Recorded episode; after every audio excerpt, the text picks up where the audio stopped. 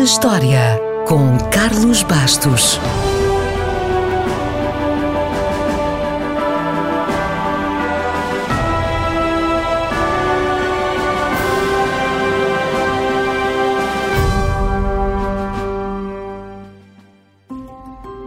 A dez de dezembro de dois mil e dezasseis, Bob Dylan deveria ter ido a Estocolmo para receber o Prémio Nobel da Literatura.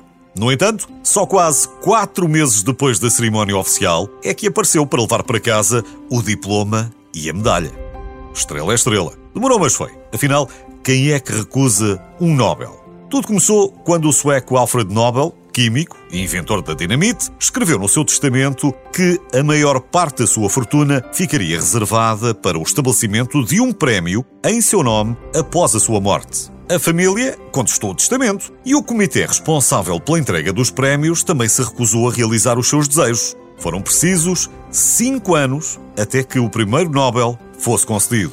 Talvez não saiba, mas os laureados não podem falar de improviso durante o banquete da cerimónia oficial. O texto do discurso deve ser entregue à Fundação Nobel com mais de vinte e quatro horas de antecedência para permitir a tradução para o sueco. Mais do que o valor monetário, o Nobel vale, evidentemente, pelo mérito de quem o conquista. Porém, há poucos anos, um vencedor do Nobel da Física vendeu o seu prémio para cobrir despesas médicas. O comprador, cuja identidade não foi divulgada pela Casa de Leilões, pagou setecentos e sessenta e cinco mil dólares.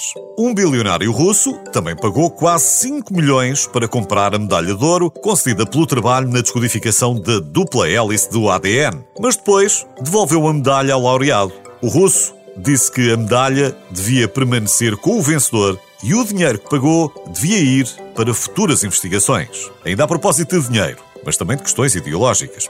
Adolf Hitler proibiu três laureados alemães de aceitarem o Prémio Nobel. Mas mais tarde, depois da guerra, todos receberam o diploma e a medalha. Só o dinheiro é que nunca apareceu. Por ser um prémio que distingue um longo trabalho em várias áreas, também não é de estranhar que a idade média dos laureados, em todas as categorias, seja de cinquenta e nove anos.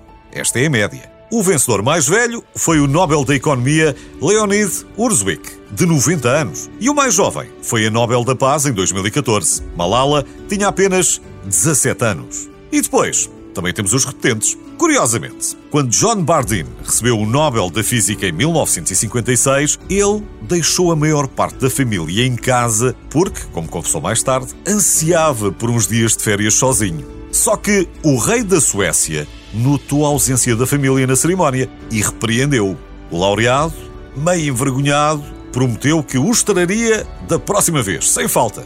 E então não é que em mil novecentos e setenta e dois, Bardeen realmente ganhou um segundo Nobel e dessa vez, evidentemente, fez questão de levar toda a família?